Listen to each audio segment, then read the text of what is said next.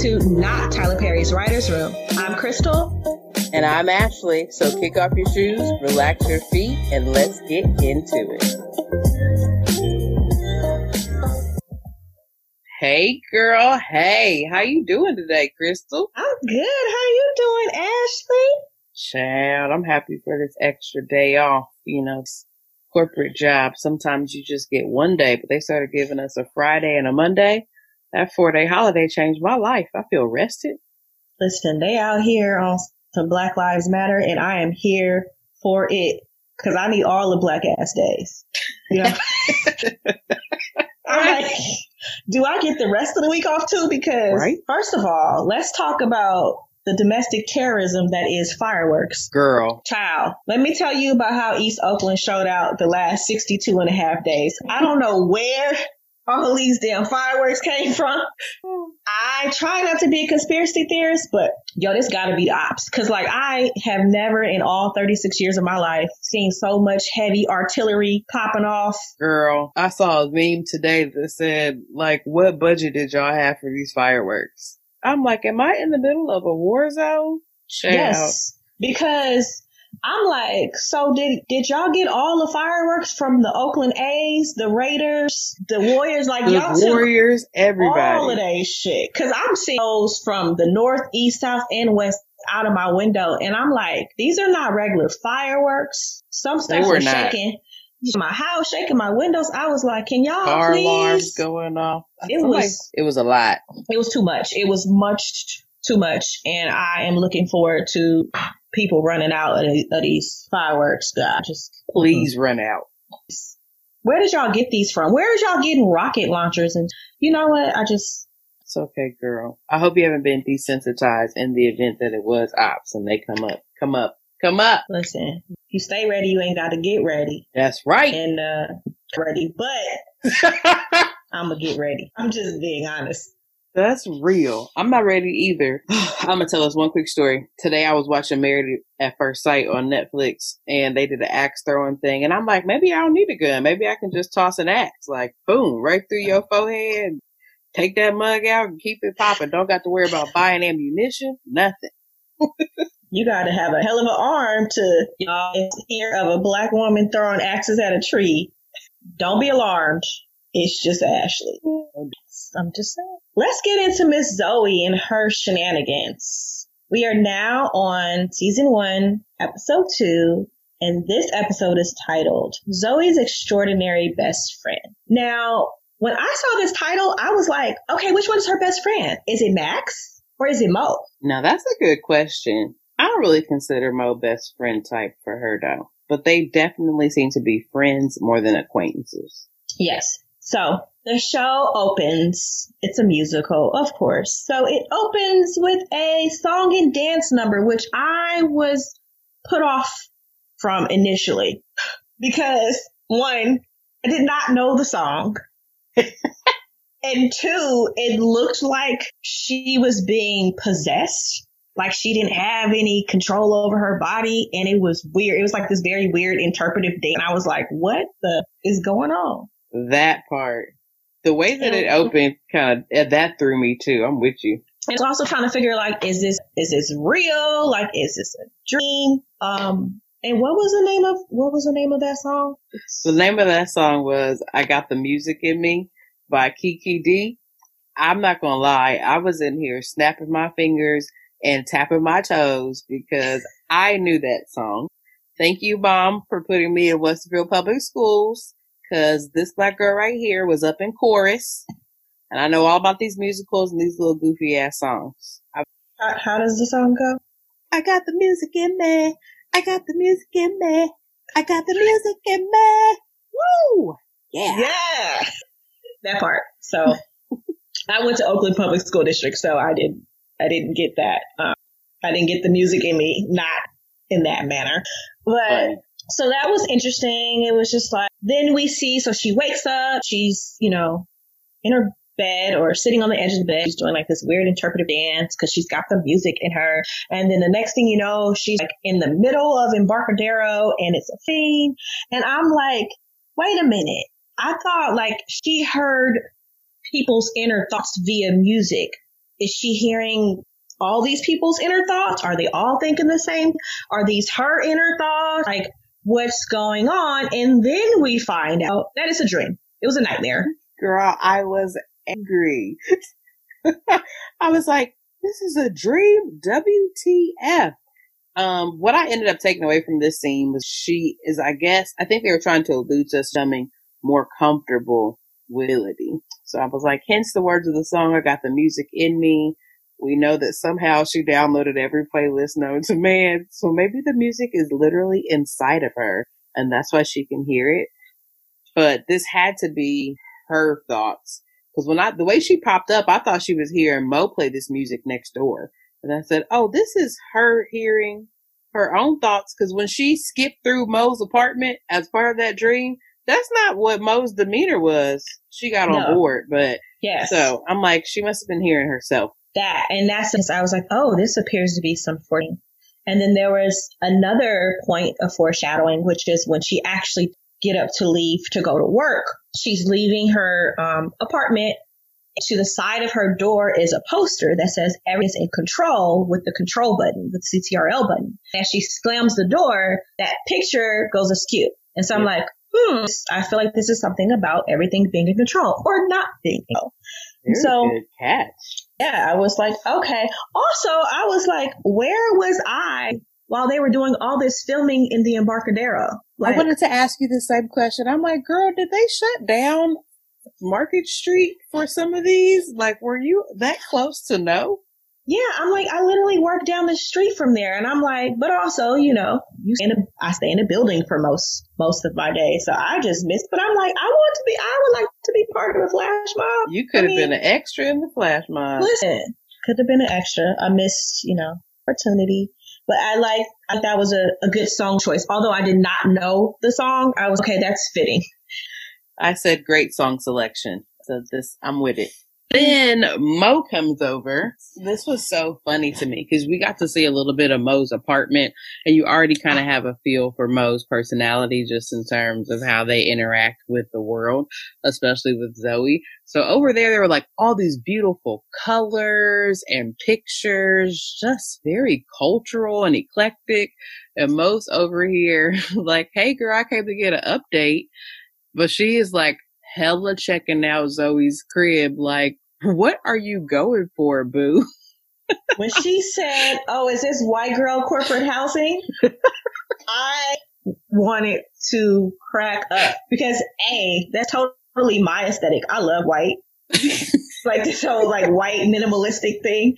But also, a lot of the corporate housing in San Francisco looks exactly like that. I loved Mo- everything about that line. Mo is just Mo is just so face. She is everything that Zoe is not. Um, Absolutely. which I think is intentional.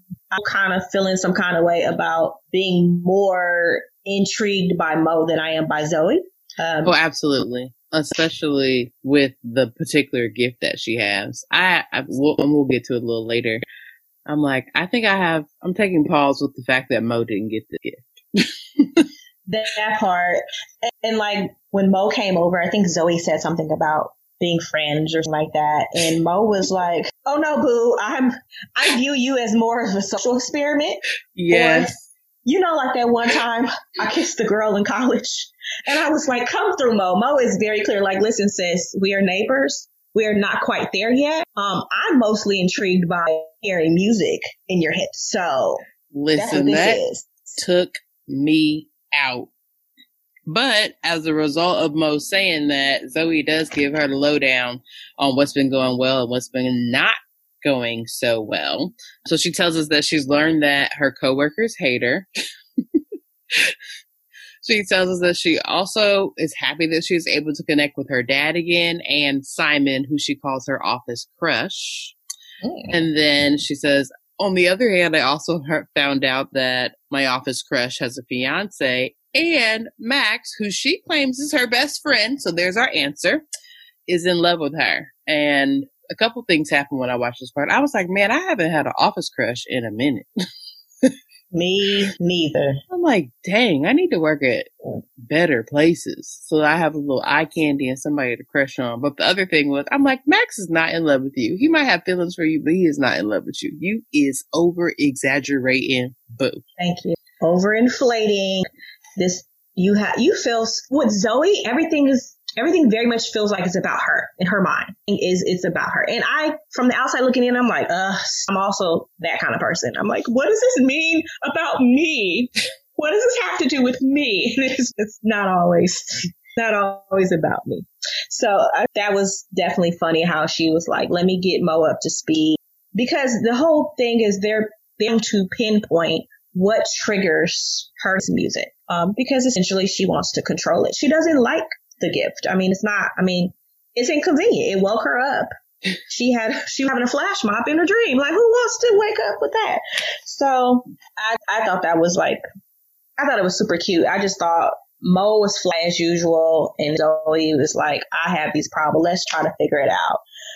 Yeah. I think the next, the next thing we saw was Zoe was at the office with her mom, her dad, and her brother. And yeah. um, it was so funny because her mom made note that Zoe looked like really dressed up because she had on a little blazer. She totally and did though. She totally she did. did. She had on a little blazer and she was like, "Oh, it's it's my first day as manager at work," and her brother was like, uh, her brother was just highlighting awkward and weird Zoe is because Zoe had these cards if she was like going through things to say. Her brother pointed out that she literally wrote, Hi, I'm Zoe on, her, on her note cards as it hadn't already previously been a member of the same team that she was going to manage. Um, so I was just like, Zoe, girl, get it together. Um, I also thought that was cute, just indicative of like sibling relationships and being able to make jest of things like that. I was tickled. Yeah, it was very, it was very cute. It was very apropos um, we find out that they basically brought their dad to the neurologist. I don't know if it was part of a checkup or if it was because he's exhibited some more um, dexterity and ability to communicate that he hadn't been. So neurologist comes in and his neurologist lets us know that what he has, the condition he has is called um, supranuclear palsy. Or you know, I looked it up. And yes, and, and come to find out that this portion of of the show, or I guess the narrative, is just on the creator's stat. So the creator of the show's a neuromuscular or a neurophysical um, condition. I'm assuming it's super nu- nuclear palsy as well, aka P. I had never heard of that before. Um, I hadn't either. So it's a very rare disorder. Yeah, it it seems like it's pretty rare, and they were informing the neurologist that he is more alert and he has more control over his, his body and his muscles. And the neurologist did his, um, I feel like the neurologist probably should have did a little bit more, but it's a TV show. So he, you know, took the, he was looking at the pupils with the flashlight Light, and yep. all that. Um, he had Mitch, which is her dad's name, squeeze his hand, which was something that he had been unable to do before. Um, and so the doctor was basically telling the family, like, hey, this, this is all great. It appears that the new meds we have him on are working and his dexterity is improving and take advantage of it while you can. But this is not a cure. Like this is, this is not going to go away. This is nothing that's going to go away. And so you kind of tell that the family was both happy, also kind of a little deflated. Like this is temporary progress. Um, yeah, they did a zoom in on Zoe's face, and I was like, oh, you can tell like she's processing. We were so excited here, but it's a reminder that this is very much permanent and not going to go away. And I think that has to be tough for doctors too. They need to manage those expectations when some hopeful like that happens. You yeah. have to remind them like this is only temporary. To your point, and things at some point will worse or not be this way. Yeah, yeah that was a very um, it was a very important scene and it also was a very like gut scene, right? Because yeah. I mean, at this point, it's only two episodes. I am, my two favorite characters are Mo and Mitch. Aww. All of my favorite scenes are either with Mo in it or with her dad. Um, and so I think, and I think that's also intentional too, that the audience is drawn towards Mitch and Mitch's story arc. And I'm just like, oh, I want him to get better. I'm with yes, you, Zoe. So yes, we do. We'll see how that unfolds. And then in the next scene, Zoe's now at work and yes. she also, can we talk about the reality of going to doctor's appointments and things like this prior to work? Like, hello, American capitalism. Like, this is how we have to function. Like, Zoe just went through this heavy doctor's appointment with her dad, and now she has to go to work and lead and manage for the first time. Like, I, I, she should have took that day off, like, or rescheduled. but I, I don't know if I would have been able to just like tuck it in and then go to work. That's real though. Um, I definitely I did feel to your point that this episode brought up a couple things that we can question about the society that we live in from a corporate and healthcare. But yeah, I mean, I shouldn't have had to take the two hours for that and not, she wasn't even present for real, for real in the setting of the appointment because she was preparing for her speech at work. Exactly. And then here it is now. I, I've got to take the bad news and then bottle that up somewhere because I got to I have a speech that I'm going to go give. She might not have had to. I think that's what she knew. But, and now she's about to go give the, her first, I called it her first managerial speech, her first managerial speech. And she's not processing or dealing. Who knows how or will it'll come back up. So. Exactly. That's a very good point, hun. And, and Joan being Lorelai Gilmore, aka Joan, aka her boss, her boss being the, you know, best woman boss that she is, you know, it's like, hey, quick debrief. Hey, like, what are your plans? You know, no help pressure. me help you. No pressure, but like, what are your plans? Help me help you. Like, is there a way I can help you? What are you planning on doing? And she was like, no, I know you don't plan on doing anything. Like, um, what did she say? I know you don't have a team hat day. Yeah, crazy hat day. And then Zoe is like, check that off the list. She balled that and, card up and slid it in the trash. I laughed so. And Zoe's been like being the overachiever, awkward person that she is. She, I've read all the books. I've listened to all the podcasts on how to be an effective leader. And Joan is looking at her like, yeah, I didn't ask you all that. What are your plans? Like, get to the point. And she's like, well, I'm, I just think like I need to improve team morale. I was like, all right, cool. Just, you know, don't do it in any kind of stupid way. And of course, Zoe goes, she meets her team and is in this very, tech, very, very tech unique space. We're all sitting on like these bleachers in the middle of the office. Yes, and the middle of the office. Yes, the middle of the office stairs. And hey guys, I have a little memo to pass. And it's like one of the guys is like, "This thing has content." It's like, what are you talking Listen, about? She came out the corner swing had like a 120 page document and then she then she had journals and um what's the character's name? Um the guy uh, on the front row yes. Tobin. Tobin was like oh gosh I always wanted a diary. Are you there God? It's me Tobin. And that cracks me up because Are You There God? It's Me Margaret. Was one of my favorite books as a kid and I was like, oh, this is of dialogue because they're always trying to make this point about Zoe being in a male dominated field and Zoe being the only woman. And in episode, her, her coworkers were actually making jokes. Joan and Zoe like going off and like drinking skinny margaritas or whatever. Yeah. And now, little... yeah, digs. And now Zoe brings them journals, aka and the book that is referenced is like most girls coming to age book. Right. Um, so it was it was hilarious. It was really cute. It was a um, perfectly placed cultural nuance. Perfectly placed. Oh, I also want to mention too that Joan gave Zoe advice which she was not going to follow anyway. But Joan told her like be strong, be bold, and keep your personal life to yourself. And yeah, that's gonna matter. It's gonna matter. That's gonna matter. Um, this which is the which is the advice that most women get, right? This is the, this is what you have to do as a woman when you are um, climbing up the corporate ladder, which is you tuck away your quote unquote womanhood, which you know you can't be mousy, you can't be emotional, you can't be, can't be angry, you can't yeah. be a squeaky wheel. Exactly. So I thought that was um, cool. And then also, of course, then we see the scene where she's handing out journals and stuff. And I was like, she was always attempt to try to be bold and to try to be strong. Um, yeah, about that. the team like, did not feel too. They were like, "What the heck?" Well, yeah, I, Zoe's just awkward naturally, so her coming to this meeting in this setting was going to come off as awkward. And I think because they're guys, as much as they are awkward, they, the scripting makes them come off a little more cooler in the sense that she could potentially be intimidated because she knows she's weirder than them. Mm-hmm. Um, so uh, she was cute trying to tell them what she wanted them to do with it. Like, no, I don't want it to be your diary. I want you to write your goals and keep track of your progress and blah, blah, blah, blah, blah. But, um, they were so over her and they felt like her comments were contradictory. Like, I thought you just said we were the most programming team ever. Like, why do we need to do, what do we need to do better? Yeah, she was she was giving me like junior camp counselor vibes, right? camp Anawanna. We hold you in our heart, like it was very much like you were just a coworker yesterday, and today you are a leader. And you're trying to give me these leader vibes, but I'm like, sure. So like everybody was like, girl, have a.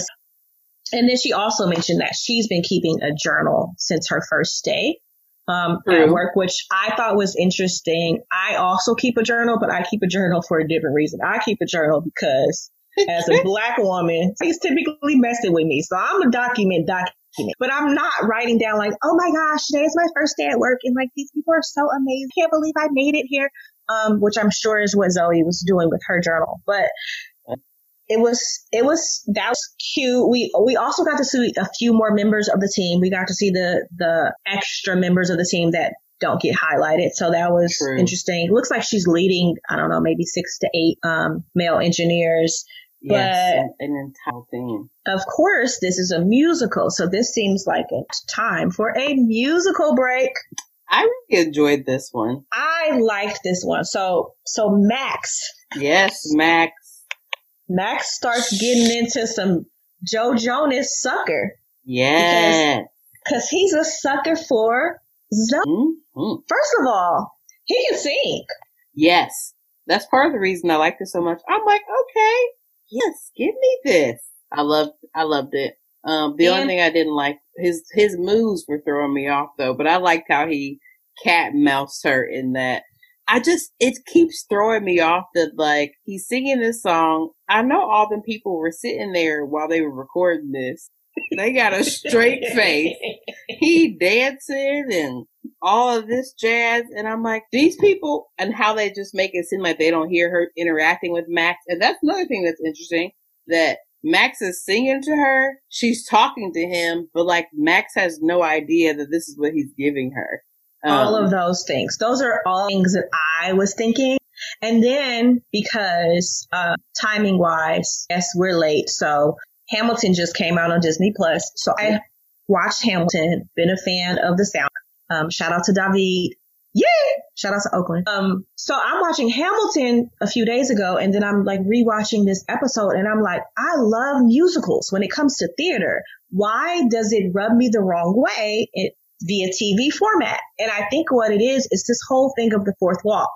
When you're in theater, the audience is there with the performers. Right. This wall is invisible. There's no actual wall. You're there. So when you see all this movement taking place on stage, your, your eyes have other places to go. Right. Right. Like I, I'm buying into it because I can see, I know that this person is walking across and this person is singing. They all know that this person is singing, this person is walking across. Mm-hmm. So it's not, it's not like a secret.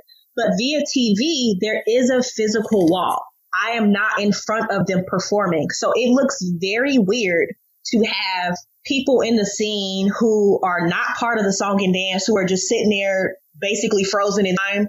Right. Because, because the audience, I'm looking like, um, do y'all hear? Do y'all don't see what's going on? Right. So what what do you doing? Is this is this just weird for you? Like and how and and production wise, how does that work? Do, is there a cue where everybody just knows to just shut act like your day is going, you know, along as usual? Just very, very weird. And I was so happy when I figured that out because I love musicals, but something about the t- the non-live it always throws me off. It's just I'm just happy that I'm not tripping. It's like, man, uh, just bothers me. Another thing is hate with a passion office choreography. And by office choreography, I don't just mean choreography place in office. No, I mean choreography that's using office, office equipment. Yep, the office props. So all the sliding in the in the ergonomic the chairs. chair. Oh my gosh, that was like I was rolling my eyes so hard. I was just like, I can't stand this. And then I noticed was um, choreographed by Mandy Moore, and not that Mandy Moore, but the other Mandy Moore, who is a very, very famous choreographer from, I think, most notably, So You Think You Can Dance. So I'm like, yep. Obviously, you've got high caliber, talented people on your squad, but like, who thought that sliding around in office chairs, like, you might as well have just picked up a stapler and started shooting it around for all I care. It just, it just didn't work. But I'm sure there are people who love it. It just did not. But Sucker was the Sucker was the first song so far that I felt really matched the feelings and the vibe. That was actually what Max was feeling. Like this was the first time I felt like the song choice Max um thoughts, so to speak. And um, I could see that, especially with all the vibes that he was giving. When she first got up there and told them they were the best program ever. At first, I'm like, is he being?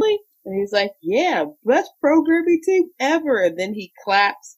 Um, but they pan back to him and he, he really does appear to have a look of admiration on his Joey. Like, dang, that's my friend. She's my boss now.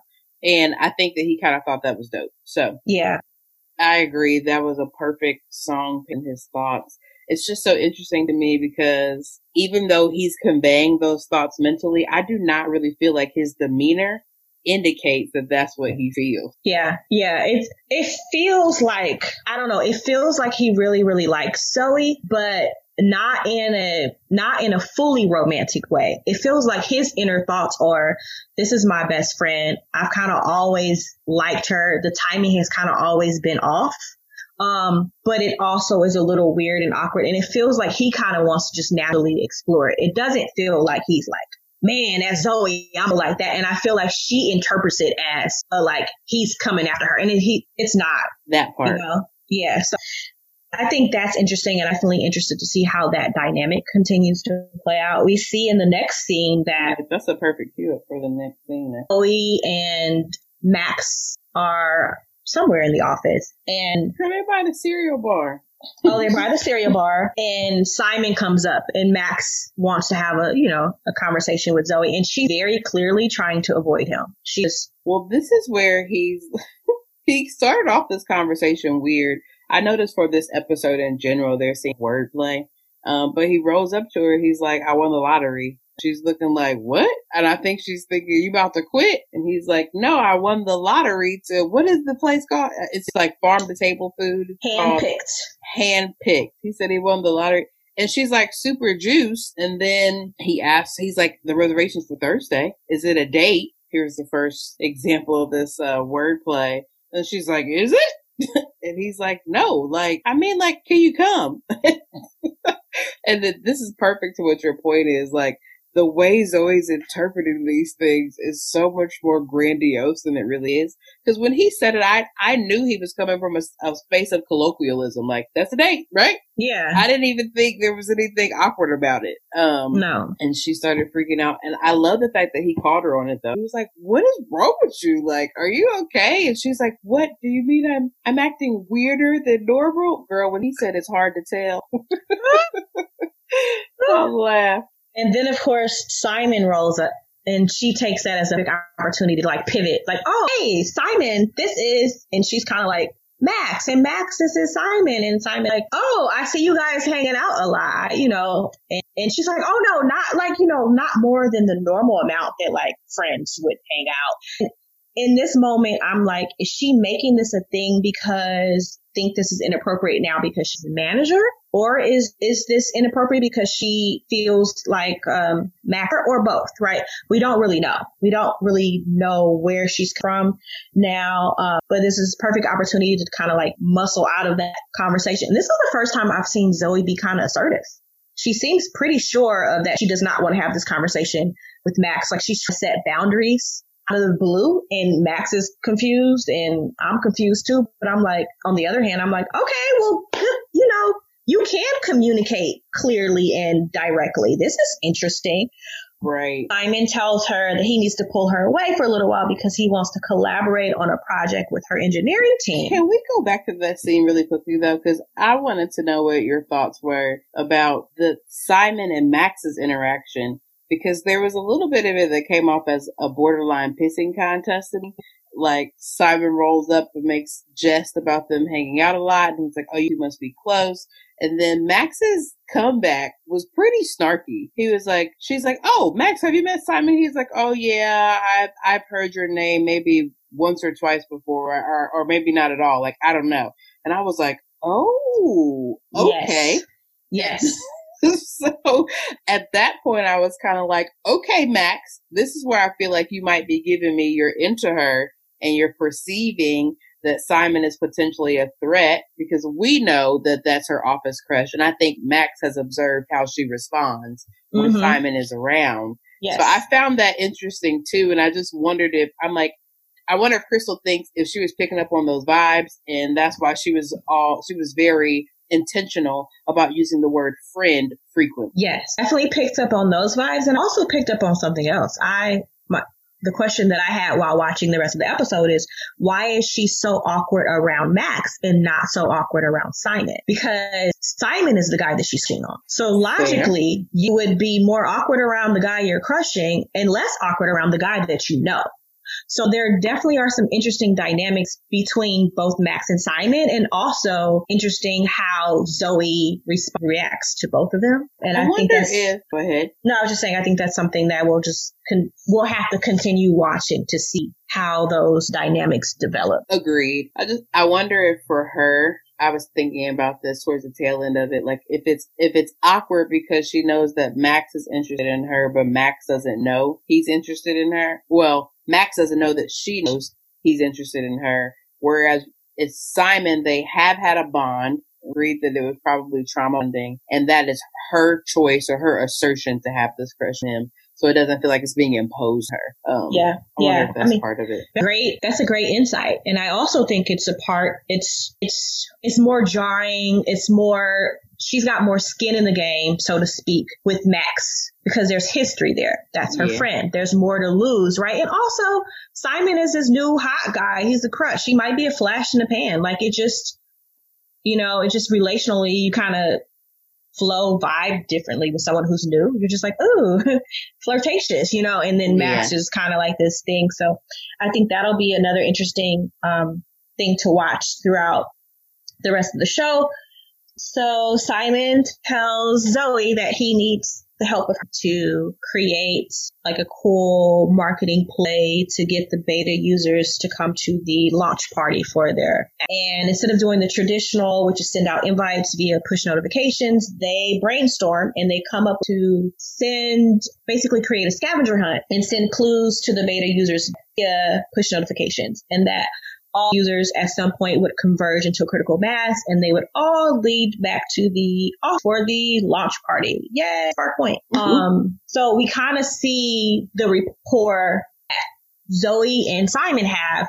It's not just this romantic thing. Like they have this really good kind of like collaborative, cross functional thing going on. Zoe shows her awkwardness, of course, because they're throwing around football, a football, and she knocks something over um, because she has little coordination. Um, This no because she didn't play sports when she was younger. yeah, and at which point Simon is like, um, and he just he comments on how it is for them to have something else to talk about other than like dying parents and parents who are sick. I um, agree. That yeah, was a refreshing interaction. That was nice. And then Zoe goes on him that she just came from the doctor's office with her dad, and there's some good news that there seems to be some improvements. So that was cute. Okay, go ahead and get out of your Tron. Come on, let's move out of that. um, but what what I did find interesting, which was she shared that with Simon and shared with Max. Indeed, and that Max was, is her best friend. Yes, my best, best, friend, my best friend, my best friend. Yes, my best friend. That's my best friend. But, Maybe yeah. she'll share later. She was just overwhelmed with all the uh, showering of affection that Max was doing subliminally. Also, now you know if something like that First person I'm talking to when I show up at work, when we work together, first thing we do, I'm Ashley. you got a minute? Meet me in the kitchen. Meet me. So that I thought that was intentional, and I also thought that was interesting. So in the next scene, it's lunchtime. It's lunchtime, and earlier in the day, her and Mo had made like a coffee date to just possible ways to figure out like what's going on with this music. They're just trying to figure out how to control this thing. So they go to their local coffee spot and is this a real place? Gold, Golden Golden Gate Grind? Is that a real no, place? It's not a real place. I said, is this a TV place or can I go there?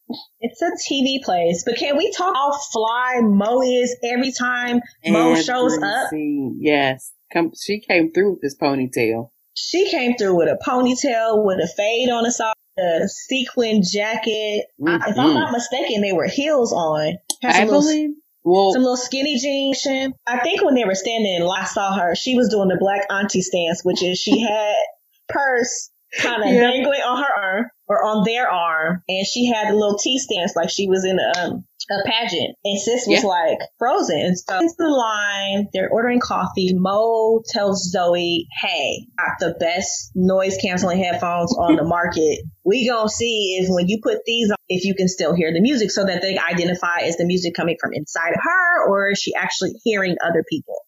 Yes. Um, and I was like, wait a minute, Mo bring her expensive. Them expensive. You gonna give her your expensive headphones?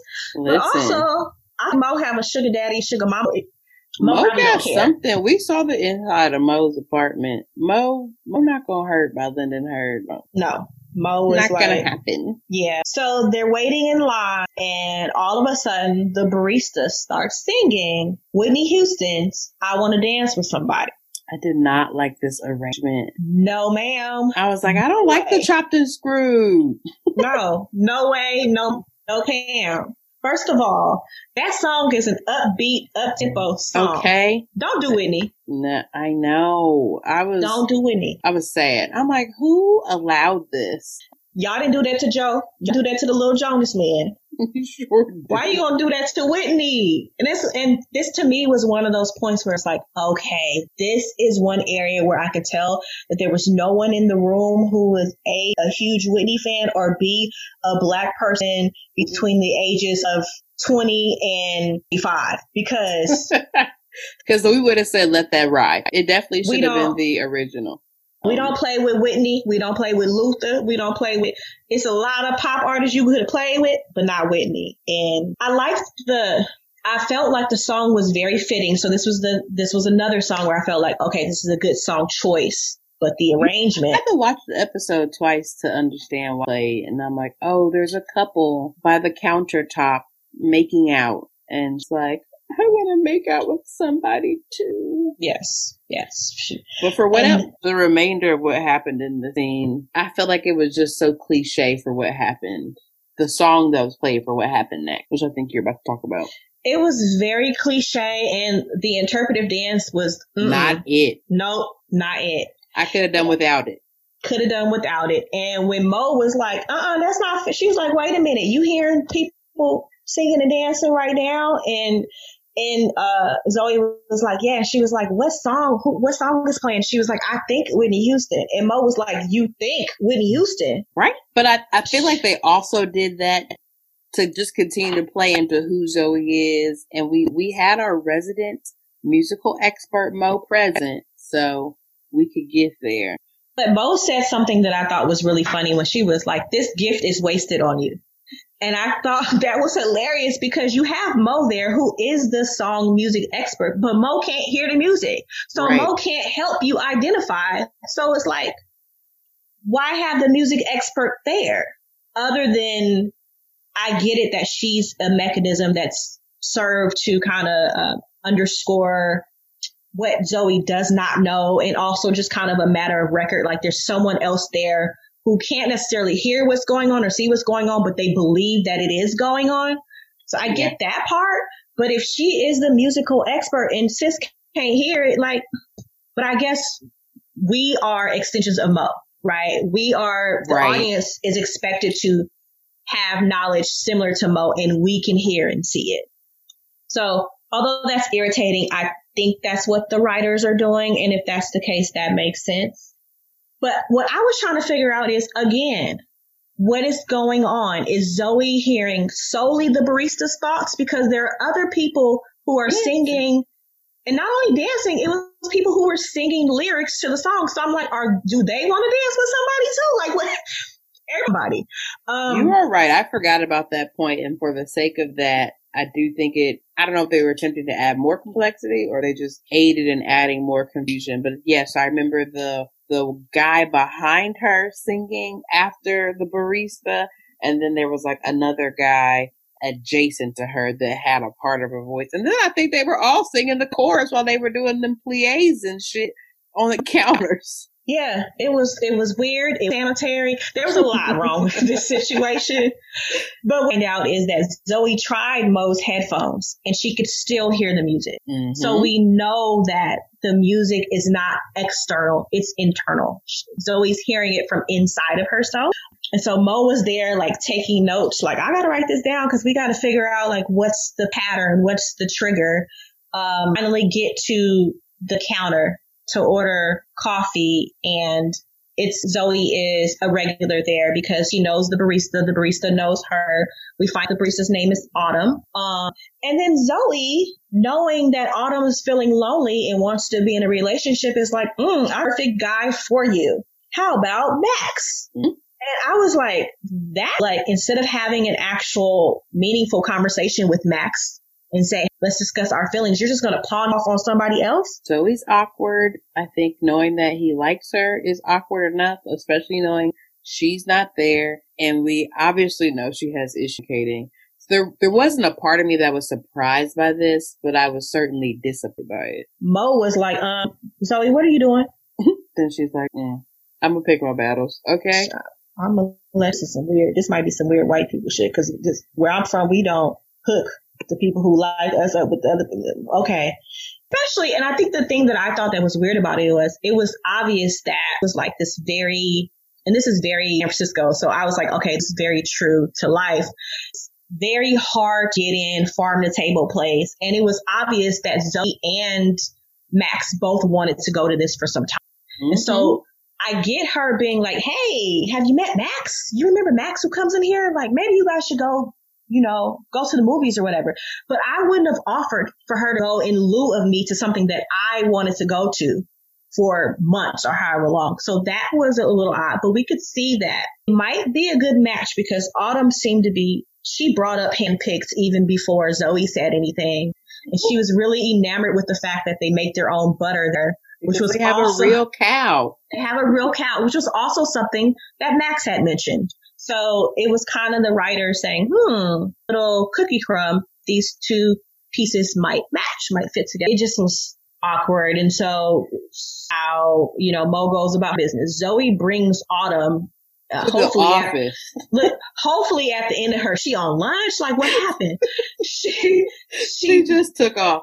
She just brings her to the office. It's like, hey, Max, remember Autumn? And he's like, and he's, she's like, well, I have this thing to do with my family on Thursday. Go. And Autumn would like to go to Handpicked with you. And Autumn's mm-hmm. like, if that's okay with you.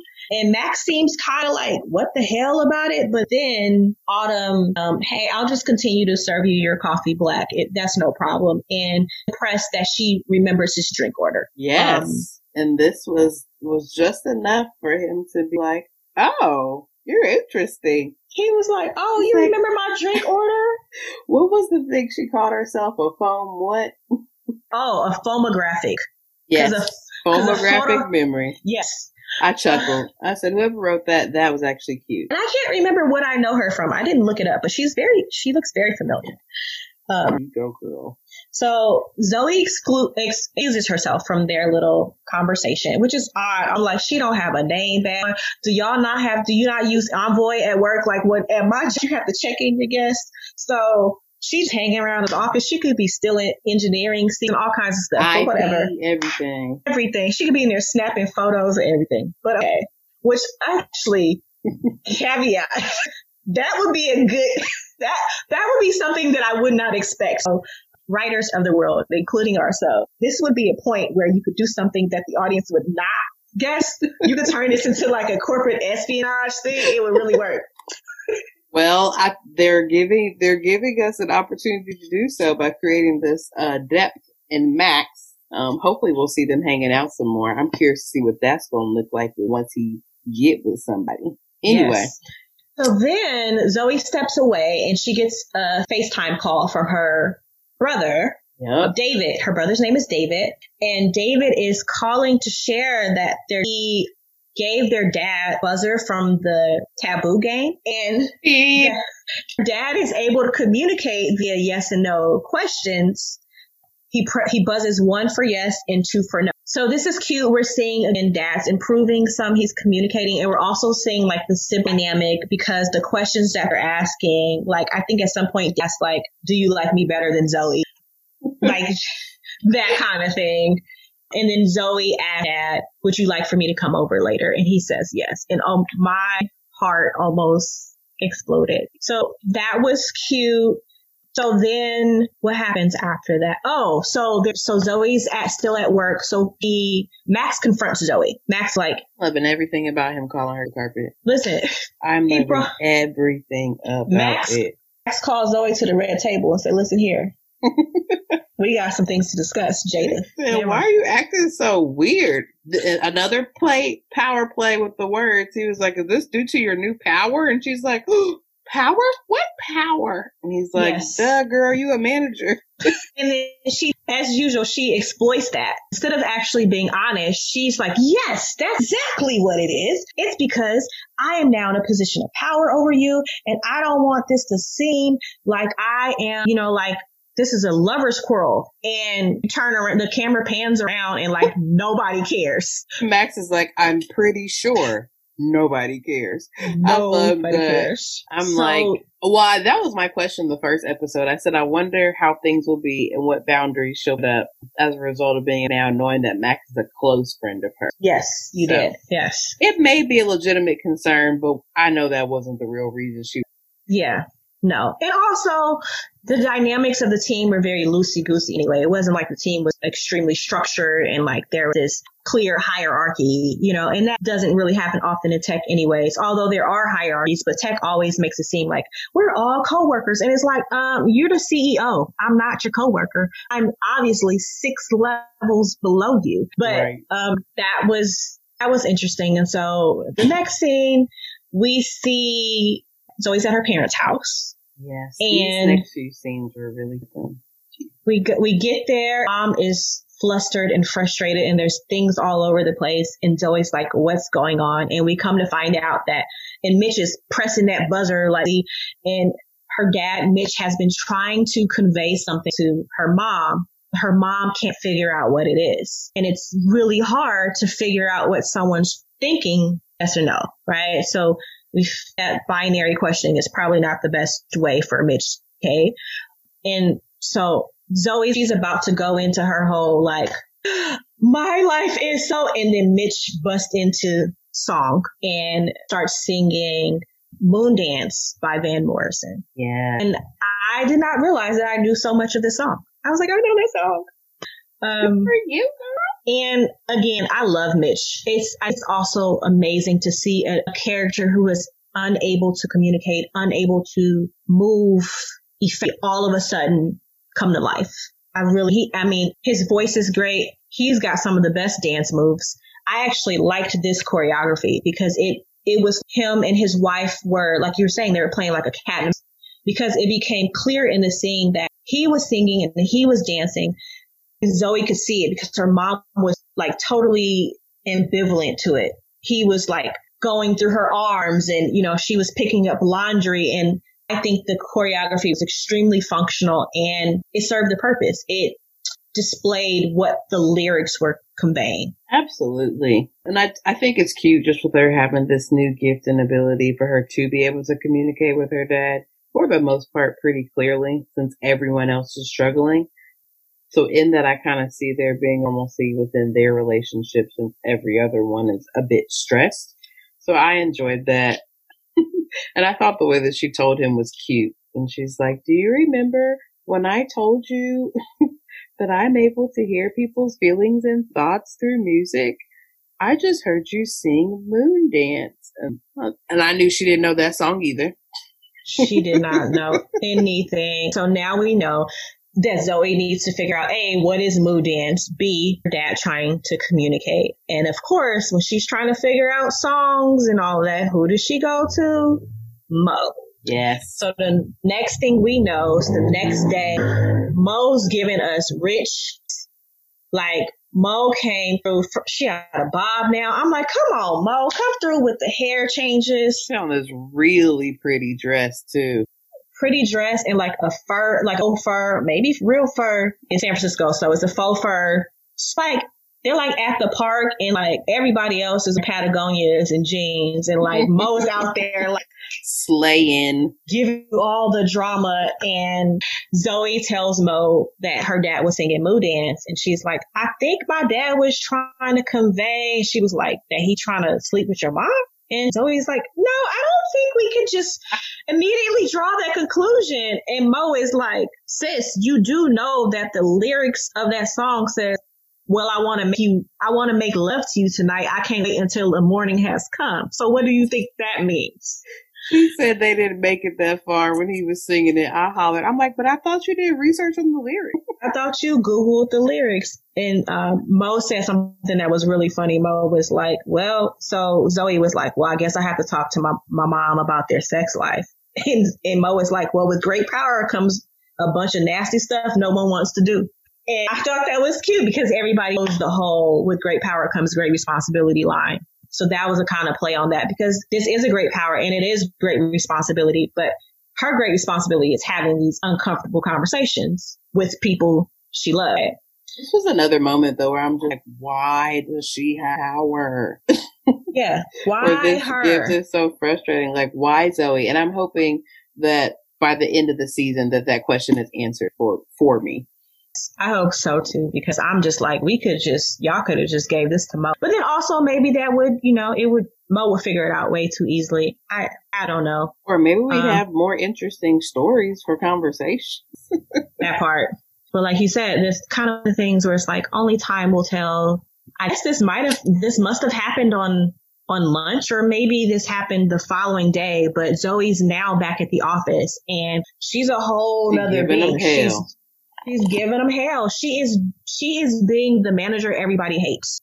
She is micromanaging. Yeah. she she is micromanaging. She's insulting people, being condescending.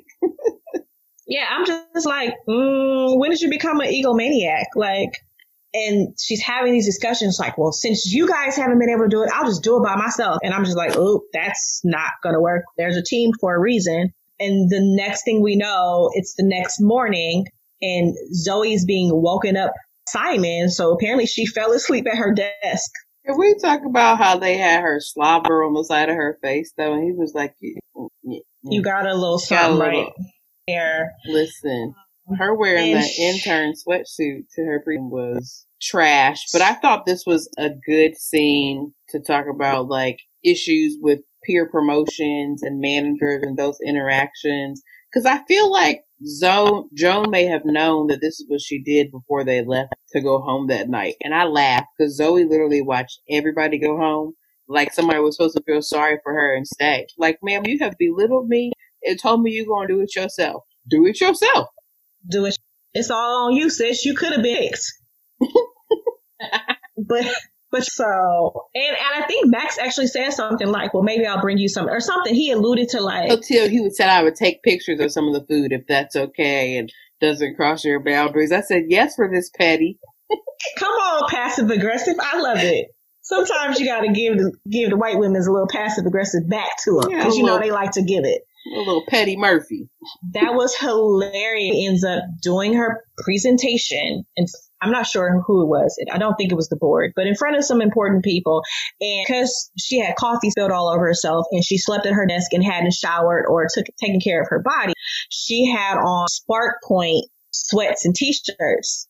And she did the presentation. I mean, she did it. Sis had, but after the presentation, Joan pulled her to the side and she was like, listen here, F, don't do that again. One, you look tacky. Two, you smell. And I think Zoe actually said something like, well, is it about appearance? Only because if I was a guy and I was like, oh, that's a good, because a lot of these male engineers show up in pajama pants and sweatsuits and all of that. So she was like, wait a minute, is this because of how I'm dressed? Because guys wear this all the time. Joan was like, no, no, no, you also smell. So she told her to go home, get some rest, and bring her tail back.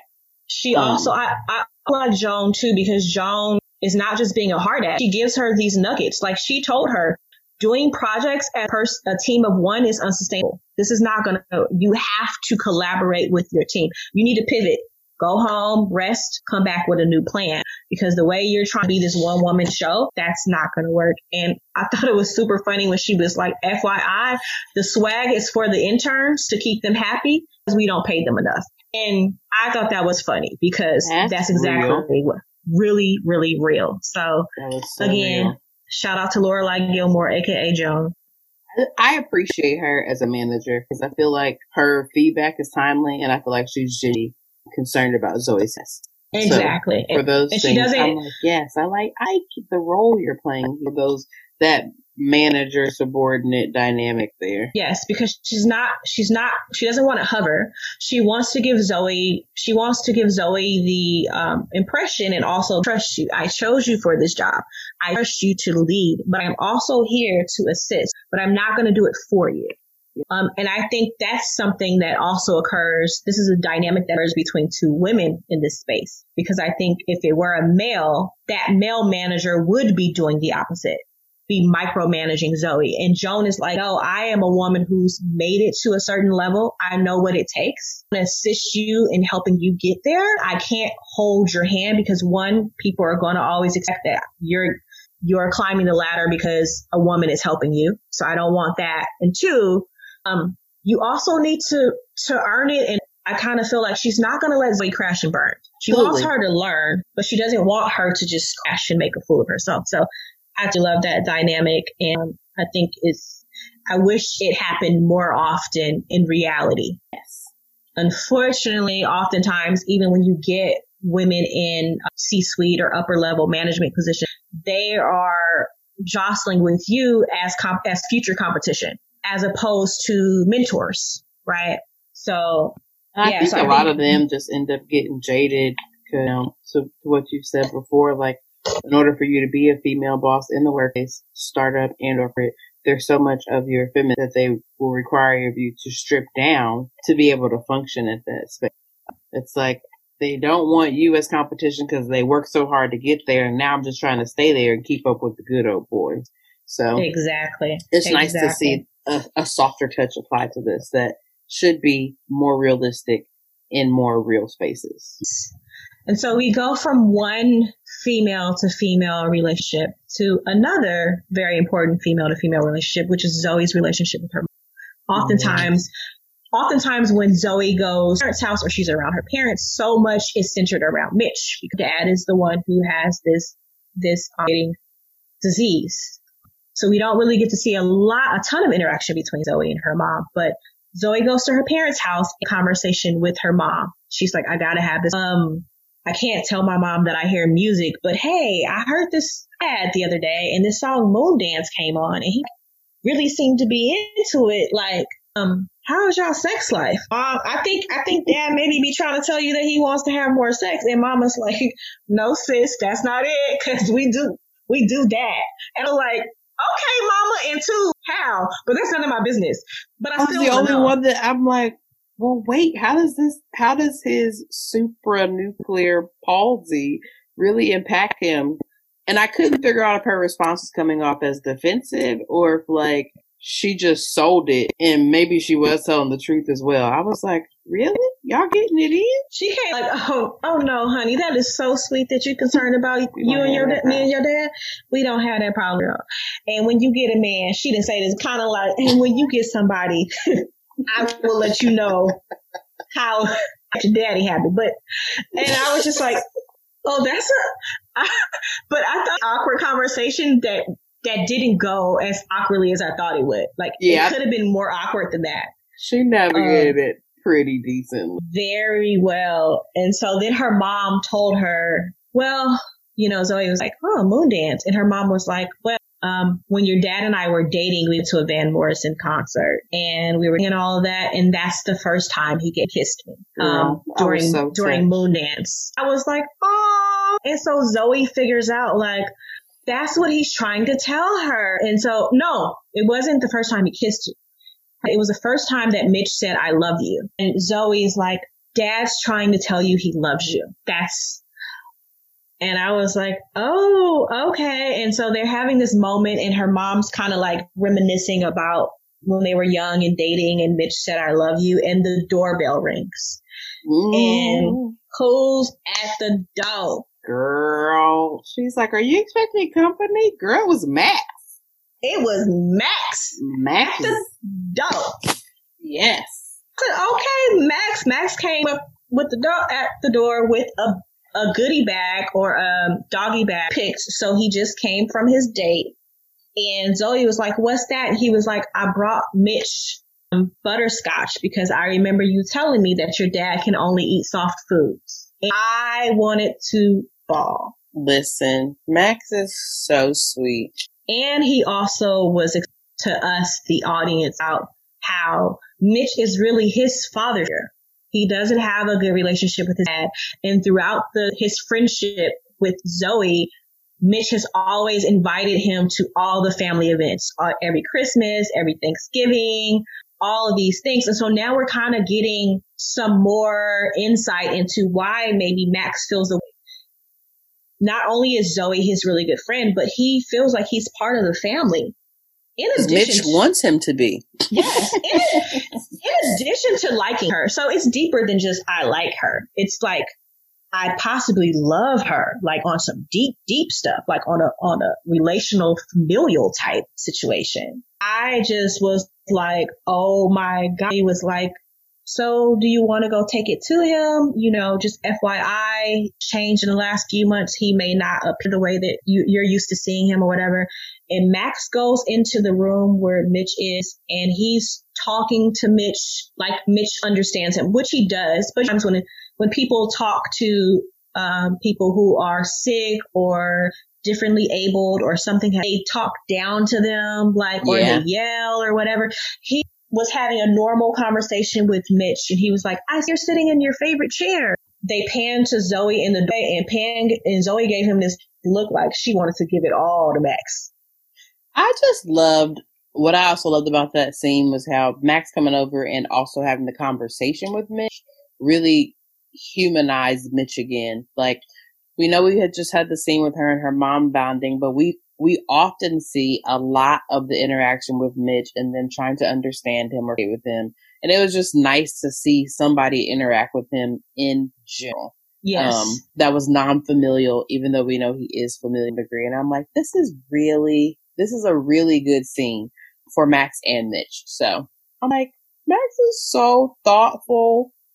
And and Max also they had a short Max and Zoe had a short little conversation about like the awkwardness at work. They both admitted True. to, you know, things were a little awkward and like, hey, we we're good, right? Like, yeah, sure, we're good. And the next thing we know, Zoe's back at work and um she's having a discussion with Simon and she's asking Simon like, hey, you're busy, but I see you get out of here at six, six o'clock every night.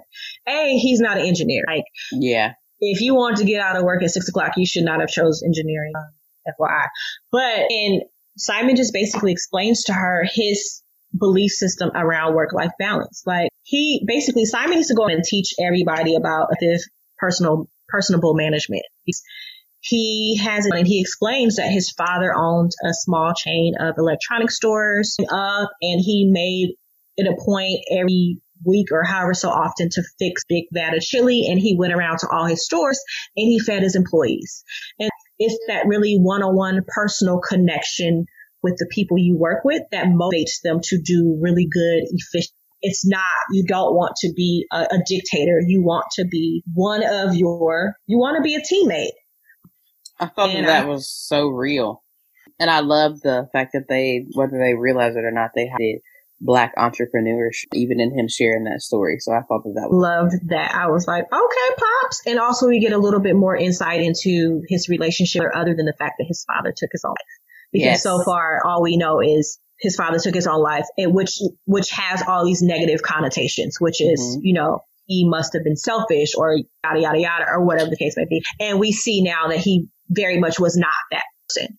You know, So I thought that was nice. So Zoe gets, she's now motivated. She wants to, she wants her team to feel like she is part of the, um, a dictator. And so she meets with her team again and she brings out her journal and tells them, Hey, I've been keeping this journal since day one. Here are my initial thoughts. And she's on to read all of these first impressions she had of all of these people. Um, like she was she called Leif a genius. She said Tobin was a legend in the hacking community. And she also, her first impression of Max was, is it too soon to say that this is my friend for life? And she, what also was funny though, before she got there, she started off with naming like three people's names and left. Like one went to Google, one got Yep. fired, somebody else had a, um, a nervous breakdown and I was like, oh, the, that's real. Attrition is so real in the tech world.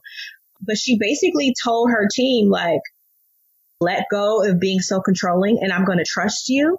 And In an exchange, I would like for you guys to trust me. Team morale is up. Like they're vibing and it's like, yes, team's back. I was happy they came back to this and closed the loop on it in regards to her kind of wrapping up her conversation. And I, I liked the form in which it changed. I did kind of wrestle a little with, uh, maybe it's just startup setting. I haven't been in startup, startup for real. I mean, we still be trying to consider around for 20 years, but we're still, we're not mature per se either. Nonetheless, I originally I was thinking, well, dang, don't they have one on ones? Like she couldn't just tell Leif and them this like personally. Then I'm like, well, dang, like you're a female, and I'm like, am I playing into this too? Like, did you really have to read them how you felt about them in their diary? Like you sound like you're worshiping them. Like you want them to respect you, not. so I went through like a whole myriad of emotions during that, but happy they brought it back and closed it in a way that it was meaningful for herself and her teammates. I I thought that was cute. It was a closing of the loop. And in the next scene, we see Dak at her parents' house, but it's just Mitch and her mom. And her mom has on a little, little lingerie. She had a little lingerie on and she's doing Yes. a little sexy slow dance while she's singing, um, her rendition of Moon Dance. And you can, at the end, Mitch does his buzzer once for yes. Like he really likes it. And I'm like, oh no, dude. I was like, he was like me. I was like, whoa, that's a that's a big yes. So we see Zoe's time. It's helped her mom and dad be able to communicate with one another, and her acting as the intermediate uh, intermediary. She's leaving. I don't know. I think she's leaving work. She passes coffee shop. Autumn and Max are hanging out after um, shift. So it's like, ooh, is there a love connection there? hmm she encounters Mo again. All I have is like, come on, outfit changes. Mo, it just, I, I know I've said this at least five times. Fly as fuck. Like, you better come the fuck through. Like, I don't know if the writers had you written like this as a character or you were like, oh, no ma'am. My character's not wearing overalls. That's not, that's not what we do. I don't know. But whoever, whatever combination, yes, please give us all these outfit changes. Um, yeah, Mo shows up again. I liked how much we got Mo in this episode. Yeah. Yes. So we're back in Zoe's house. So Mo Mo just then Zoe's like, um, I love how we where you just show up, whatever. She's like, yeah, whatever. I show up whenever I want to show up. She was like, doors mean nothing to me, and I love that because I love seeing black people in black bodies moving in a very white privileged way, which is you know white folk be like, um, to knock. So to see a black person be like, yes, I came through. What? So Mo is coming with more like so here's some other ideas of maybe we can pinpoint where the music is coming from. Like sensory deprivation tank. She was like putting you in a room full of mimes, all this crazy stuff. Zoe stops her and she's like, like, you know what? I don't want to control it. It happens only when it's meant to happen. Right. Um, so I'm gonna go with the flow. We're just gonna see where, okay, like, whatever. She's like, you know, if you hear the music or whatever, just come on through to the house, but, uh, on my door because I have a gentleman caller and Lord Zoe, Zoe, who Sade is. Girl, I said, again, why do you have this gift? She said, you do know who Sade is, right? And Zoe was like, um, sure. I was like, Lord Jesus. And I Should I better, like, Sade better make it on one of these playlists though. that part. So I thought that was interesting. And then this episode ends in the same manner as the, the episode began, which is Z closes the door, walks back to her bedroom, and she's singing. She's got the music, and I've got the music. But this time she's singing, She's singing it. it, singing it. Which, if we remember, that's exactly how the episode opened. And this is a classic case of like circular or cyclical narrative where the narrative ends where it begins in the same setting, except for the character events have changed. So Right. Zoe is very much a different at the end of this episode than she was at the beginning. So she's singing the same song. And so that song was chosen for a reason, but it was also foreshadowing in the beginning. We didn't know why, Right. but now we know why. And the other part of it is foreshadowing was she had that poster that says everything under control that was by her door Yep. that shifted and saw at the end of the episode she saw the post-it and she didn't Mhm. go to fix it Yep.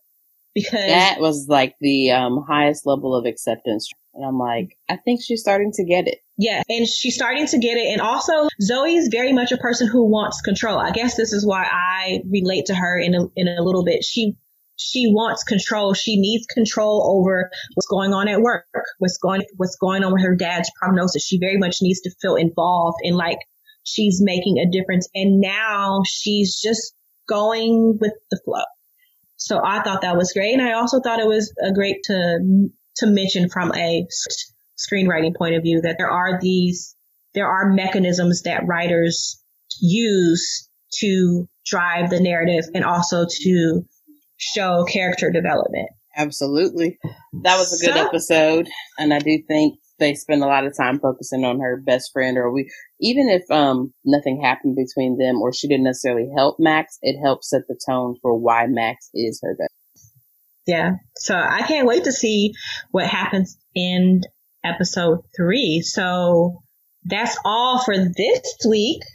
Join us on our next recap of Zoe's Extraordinary Playlist episode three at the same black time and the same black ass channel. Until then, continue to defend, support, and protect black people.